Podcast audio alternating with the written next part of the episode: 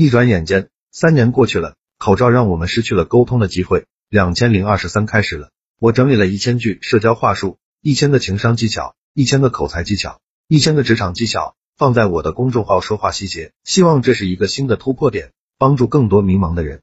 一，不要表现的太好说话；二，待人不要太热情；三，让自己看起来更精致；四，要有过人的胆识；五，不要说自己的短处；六，保持距离，注重隐私；七，保持原则，坚守底线。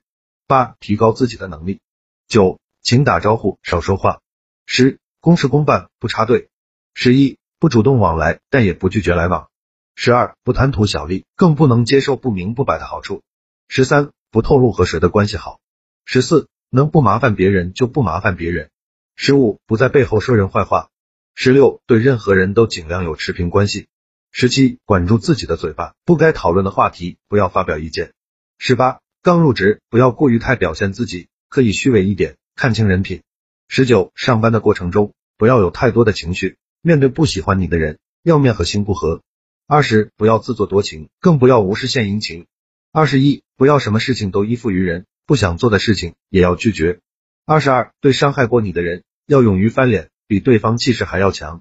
二十三，做事不要马虎，不要太相信别人。二十四，对待同事要礼貌待人，虚心请教。二十五，做事要谨慎，不要让别人抓到把柄。二十六，对于不喜欢的人，不要在背后嚼舌根。二十七，与同事意见不合时，要少说话。二十八，努力奋斗，勤奋工作。二十九，不要对他人掏心掏肺，都是相互的。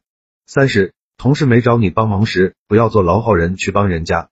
三十一，保持神秘感，让别人捉摸不透。三十二，不要做一个大善人，什么事都要揽着。三十三，对别人仁慈就是伤害自己。三十四，主动示好，愉快相处。三十五，回老家的时候给同事带点特产。三十六，善于倾听，理解他人。三十七，有很好的人脉，公司有靠山。三十八，提高自己的威望，让别人佩服你。三十九，不要一副可怜兮兮的样子。四十，相互尊重，有底线。四十一，具有超强的工作效率。四十二，遇事冷静，不与他人动手。四十三，对自己有信心，能和领导交流。四十四，和经理处理好关系。四十五，努力把自己的业绩排在第一位。系统整理起来，我花了很多时间精力去做这件事，开了一个微信公众号，计划更新一千的口才情商技巧，非常值得反复阅读。现在已经更新一百多条了，名字就叫说话细节。同时有四本纸质书，其中一本书名就叫做好好说话，另外说话的九十九个技巧，提升口才情商。效果比较好，不管你什么时候看到这篇文章，送书给你的承诺都是有效，去拿就行了。